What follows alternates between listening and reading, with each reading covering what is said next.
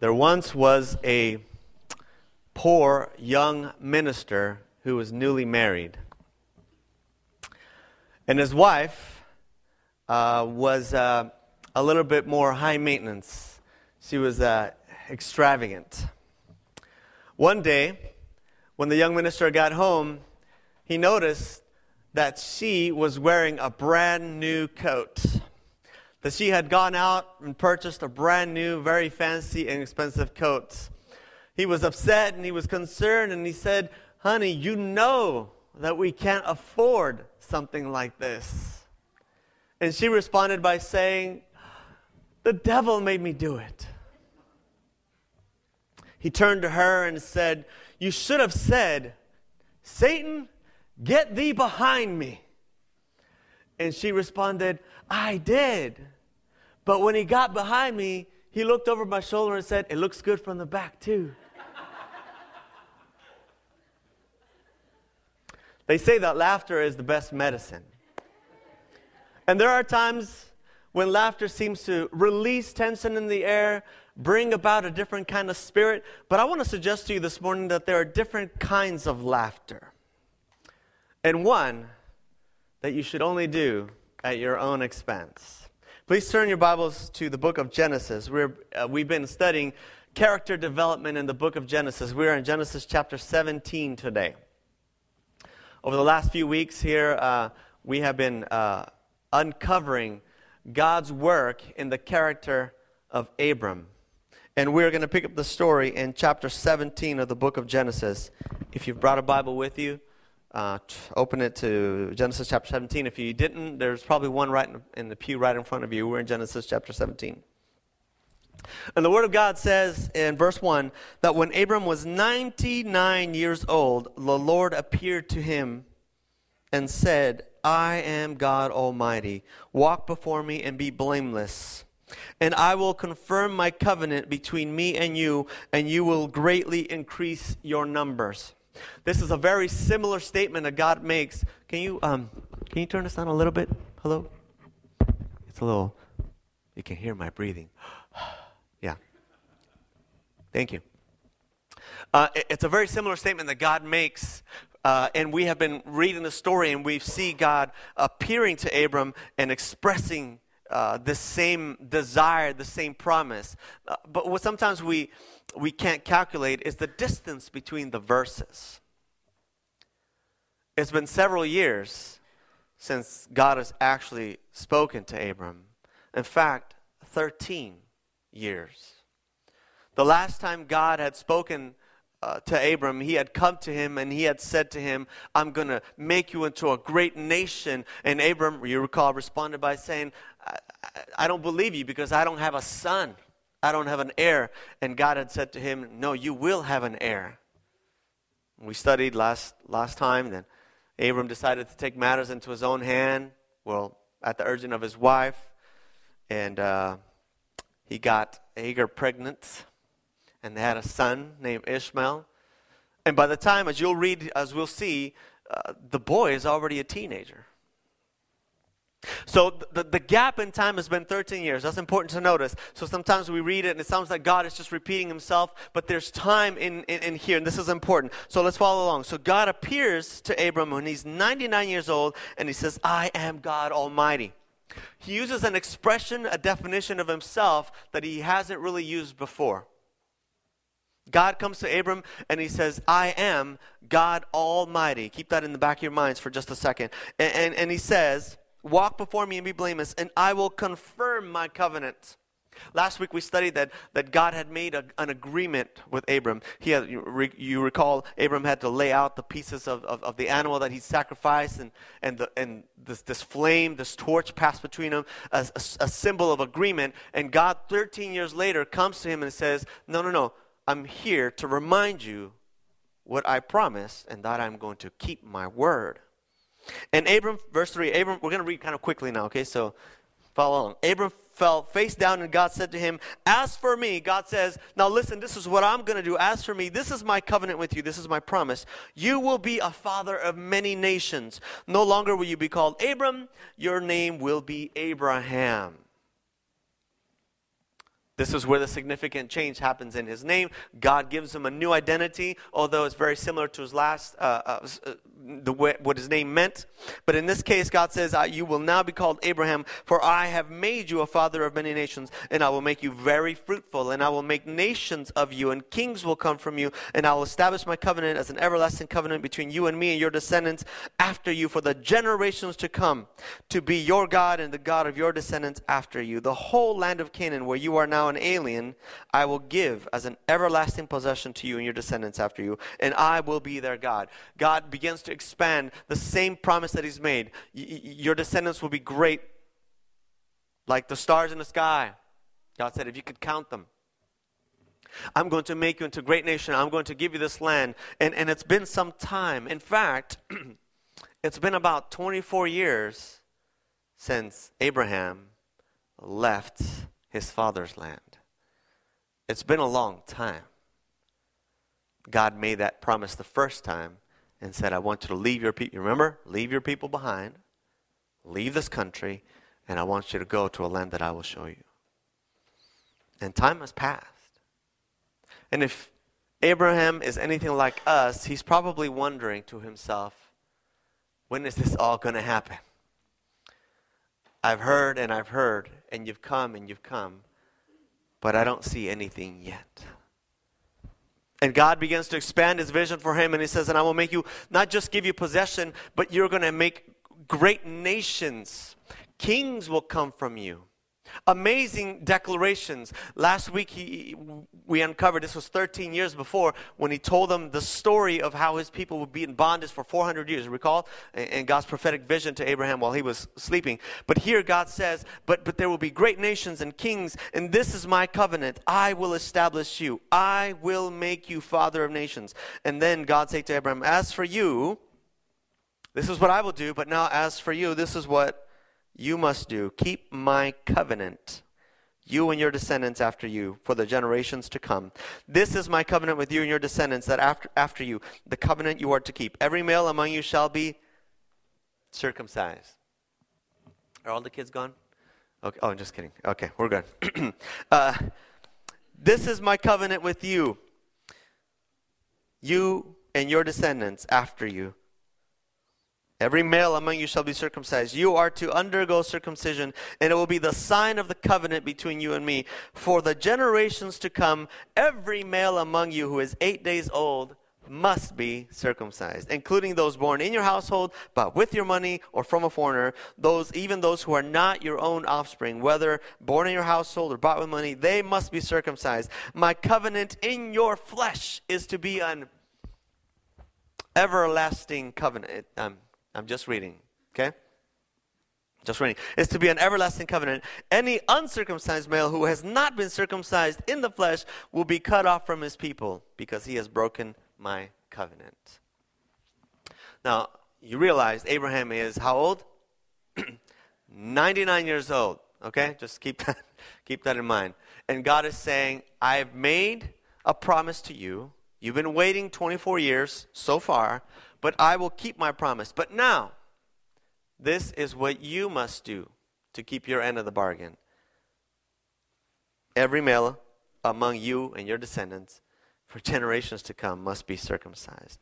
And God said to uh, verse 15, God said to Abraham, As for Sarai, your wife, you are no longer to call her Sarai. Her name will be Sarah. And I will bless her, and I will surely give you a son by her, and I will bless her thus. She will be the mother of nations. Kings of people will come from her. And Abraham fell face down, and he laughed to himself and said, Will a son be born to a man a hundred years old? Will Sarah bear a child at the age of 90? God comes to Abraham. He again relays this and expands upon the promise that he has made. I mean, he's given a, an enormous picture of his future. And he says, I'm going to keep this covenant, but now I want you to not forget the covenant. So I'm asking you to also sign this pact in your flesh physically. And then he says, and then your wife, just so you know, will, will have a son. Because Ishmael has already been here for 13 years. That was Abraham's plan, or whatever. And, um, and God says, That's not it. That's not what I promised you. That's not the way the blessing will come about. No, your wife will have a son. And then Abraham laughs. And I tend to think that this laugh is not the best medicine kind. God comes to Abraham and repeats something that he has said before. And, and Abraham, when he first heard it, he believed. In fact, the Bible tells us 13 years ago when, when God told him, You will have a son, uh, the Bible says, And Abraham believed, and it was credited to him, credited to him as righteousness. It's one of the reasons he made it into uh, the Hall of Fame in the book of Hebrews, because God told him and he believed. But he had believed the first time, 24 years ago, when he left Canaan, and he had believed again when God delivered him out of Egypt, you know, when he tried to pass his wife off as his sister, and he had believed again 13 years ago but something happened in the last 13 years as he was waiting and God was silent. And when God shows up and he reiterates this covenant and he says, Your wife will have a son, Abraham laughs. Now, I tend to think this laugh is different from the one that you open up your mouth and you ha ha ha, you know, that comes from your belly. This is a different kind of laugh. It's silent, it's internal, it happens in your heart, but it reveals a lot more than the laugh that you just made earlier when I told that story about the young pastor. It reveals something more deep, more truly you. And God comes to Abraham, and Abraham laughs. And he says, Will a son be born to a man a hundred years old? As I've told you before, the childbearing age in, in, in their times is roughly around 30. Fathers would have at least their, their first sons around the age of 30, because you can see that through the genealogy. And uh, um, although they lived 100 plus, 200 and, and further, they would beget sons early on. By the time we reach Abraham in the story, he himself is expressing that 99 is really old to have a son. And then he says, Will Sarah bear a child at the age of 90? Maybe their 90 is not our 90, but it's some kind of 90. And he laughed. And Abraham said to God, Well, if only Ishmael might live under your blessing. This is a, a, a, meekish way of expressing what was in his heart. Abraham laughed and he said, I don't believe it's possible. You're making these big promises. You've, I've heard them for the last 24 years, but I don't think it's possible. And by the way, in case you hadn't noticed, I already made provisions. He's right over there. His name is Ishmael. And he says, But will you look favorably upon Ishmael? He's essentially coming to God and saying, Look, God, in case you hadn't noticed, I got this under control. My wife and I, we figured this out already, and it's been a little bumpy, but he's right over there. And God says, Yes, I will bless him, but your wife Sarah will bear a son, and you will call him Isaac. Do you know what Isaac means? Anybody know? He laughs. God gives the names of, of, of his children. He says the name Isaac is, he laughs. Theologians debate as to what exactly that means, but we'll see if the story reveals it to us. God says, You're going to name him, he laughs. And I can just picture myself in, in, in, inside of Abraham's mind and thinking to myself, Did he hear me? Did he, did he just hear me when I laughed inside when he said I was going to have a son and I said, I'm 99 years old. How can this be? Did he hear me? Because he just named my son. He laughs. And I will establish my covenant with him as an everlasting covenant. And as for Ishmael, I have heard you. I will bless him. I will make him fruitful. Do not worry about him. But my covenant I will establish with Isaac, whom Sarah will bear by, to you by this time next year. For the very first time, God gives him a promise that has a time window to it. Prior to this, God has been telling him, Go. I will do this. I will do this. But there's no, there's no time expectancy. I'm sure Abraham and Sarah have been thinking it's going to happen quickly. It's going to happen now. They're like you and me. Whenever we, we think God has promised us something or we come to God with a question or request, we want immediate answers. But Abraham's been waiting 24 years. But for the first time, God says, no, by this time next year, you will have a son. It's a, God is raising, you know, up in the ante, as they say. He's raising the stakes. And on that very day, the Bible says that Abraham took his son Ishmael 13 years old, and all those born in his household or bought by his money, every male, and circumcised them all, as God had told him. And Abraham was 99 years old when he was circumcised, and his son was 13. And Abraham and his son were both circumcised on the same day. I don't really have to explain to you what that means, right? Everyone knows, I think, by now. And Abraham and his son were circumcised on the same day, and every male on his household, including those, were circumcised with him. God says to Abraham, I'm making this promise, but now you're going to have to do something to make sure that you remember the promise that we've made together. And I kind of see it as poetic justice for his laughter that he was 99 years old and had to have a trim. Uh, not just him, but everybody. Every, every male. Uh, and there were lots of them because the Bible has told us that uh, he had acquired great wealth as he made his way through Canaan in the last 24 years. And Abraham has to make a, a, decision here, a, a choice, as God reiterates his vision, whether or not he will choose to believe in him again. I think sometimes it's easier when God puts a time window on something and he says by this time next year, because it creates in us a desire to say, okay, we'll see. And by this time next year, I'll see. You know, th- there will be proof by this time next year. And the Bible tells us that God appeared again to Abram. This is chapter 18. Just follow along with me. Near the great trees of Mamre, while he was sitting there, and Abraham looked up and saw three men standing nearby. When he saw them, he hurried from the entrance of his tent to meet them and bowed low to the ground. And he said, If I have found favor in your eyes, uh, my Lord, do not pass your servant. Let uh, let a little water be brought, and then you can wash your feet, rest under this tree. Let me get you something to eat so you can be refreshed on your way now that you have come to your servant. This is a, a not significant amount of time has passed, but um, he's just uh, spending a day, and when he notices three visitors coming through and, and, and, and using uh, their idea of hospitality, he stops these strangers and he says, Please, now that you're passing my way, let's, uh, let me get you some food, some water, rest up here uh, before you continue. And they said, Very well.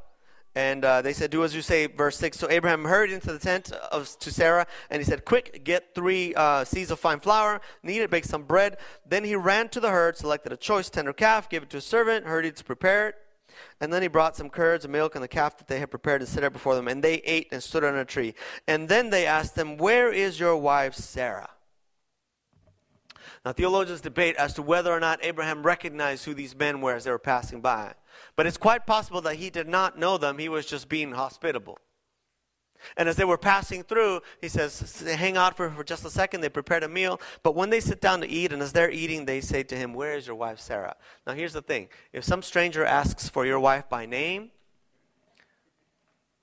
that should, that should make you nervous.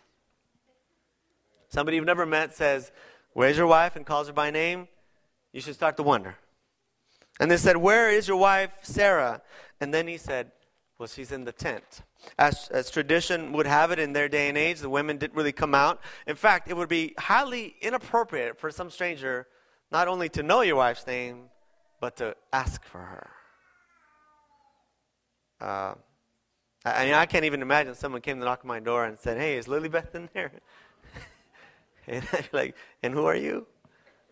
Wouldn't that be weird? Does that happen to you? I hope not. But she was in the tent, and usually uh, uh, the women would, would be in the tent, usually eavesdropping on the conversation. I don't know if women still do that now. But usually they were by the edge of the tent. They would not come out uh, while the men were, you know, having discussions, but they would be near the tent, eavesdropping in the conversation. And they said, "Where's Sarah?" And he said, "Well, she's in the tent." Then, the stranger, verse 10 says this I will surely return to you about this time next year, and Sarah, your wife, will have a son. And suddenly, a big light goes off in Abraham's mind. Where have I heard this? Where have I heard this? And now Sarah was listening at the entrance of the tent. I, I'm not making it up, it's biblical. Women eavesdrop, it's right there. Sarah was in the tent listening. And Abraham or Sarah were already old and advanced in years, and Sarah was past the age of childbearing. So Sarah laughed to herself and said, After I am worn out, I like the way she says that. After I'm, I am worn out and my master is old, will I now have this pleasure? sometime before when Abraham had, call, had been called of God and told to leave and told that he was going to become a great nation, I'm sure he told his wife. And it's very possible that 24 years ago, she thought to herself, well, I'm a pretty young, what would it be, 60 uh, something? I still got it. Maybe this promise could be true. But 10 years wandering in the desert, it was wearing on her. And then after that, when she hit 80 or 77 or so, she says, I can't wait anymore. Let's, let's have Hagar bear this child for me. She's having a realistic look at herself and she says, Look, let's, let's, all kidding aside, I'm worn out. There's no way I can carry a child now. And the man says, By this time next year, your wife Sarah will surely have a son. And she says, Ha, ha, ha.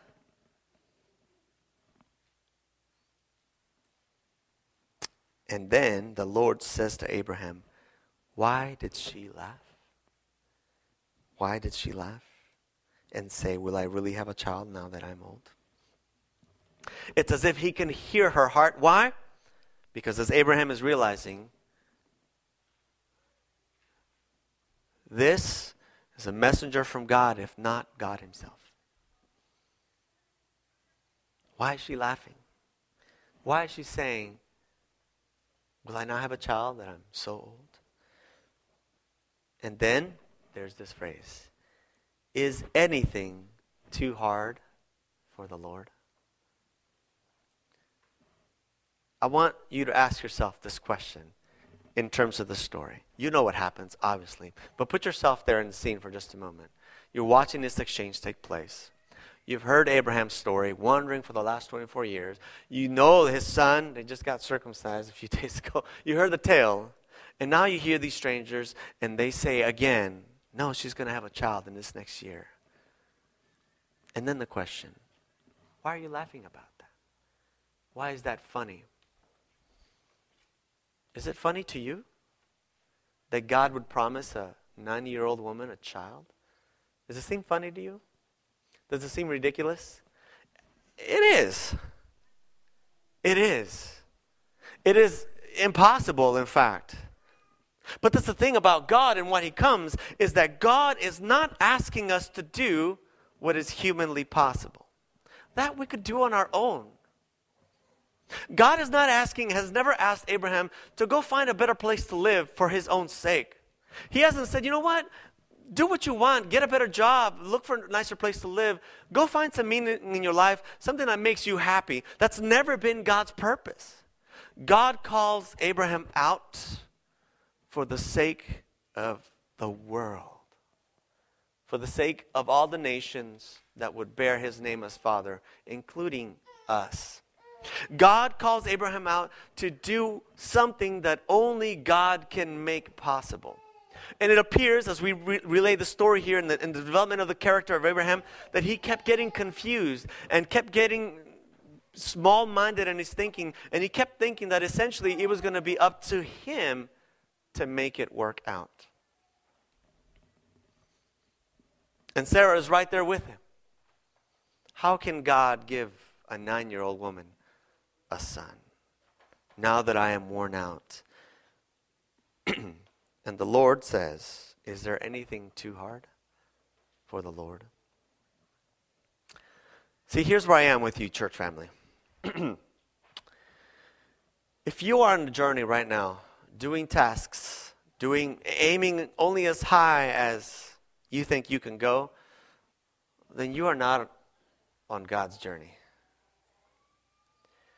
But if you find yourself if you find yourself trying to tackle what seems like insurmountable challenges, if you find yourself in a position trying to live out a dream or a calling or a purpose that God has planned in your heart that seems impossible, then God comes along and says, It is impossible for you, but not for me.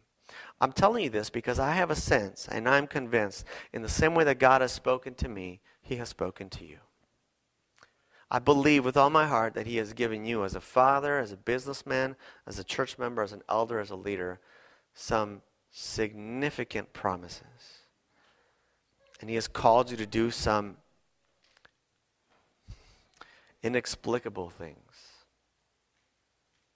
that you and I laugh to ourselves and say, that will be the day. But God comes and He says, Is there anything that's impossible for me to do? Is there anything too hard for the Lord? Is there anything too hard for the Lord? Just look around at your own circumstances for just a second. Look at the challenges that you're facing right now, right now. And that you look and you say, I don't know how I'm going to get through this. This I can handle, this I can handle, but I don't know how I'm going to get through this situation. I don't know how I'm going to repair my relationship with my son. I don't know how we're going to financially make it. I don't know how this ministry is going to get off the ground. And God says, If I'm the one who made the covenant with you, I will keep my word. Is there anything too hard for the Lord? No. Absolutely not. That's why He's God. That's why He's our God. That's why He makes this covenant and says, For generations to come, I will be your God. I will bless you. And I will bless the world through you. Is there anything too hard for the Lord? Mm-mm. The laugh that you and I express is at our own expense. Because the only thing that God needs to make the impossible possible is your trust, is your belief, is your willingness to let Him do it. Nothing else stands in His way. Absolutely nothing else can stand in His way because there's nothing that He cannot do in your life, my life, in our church.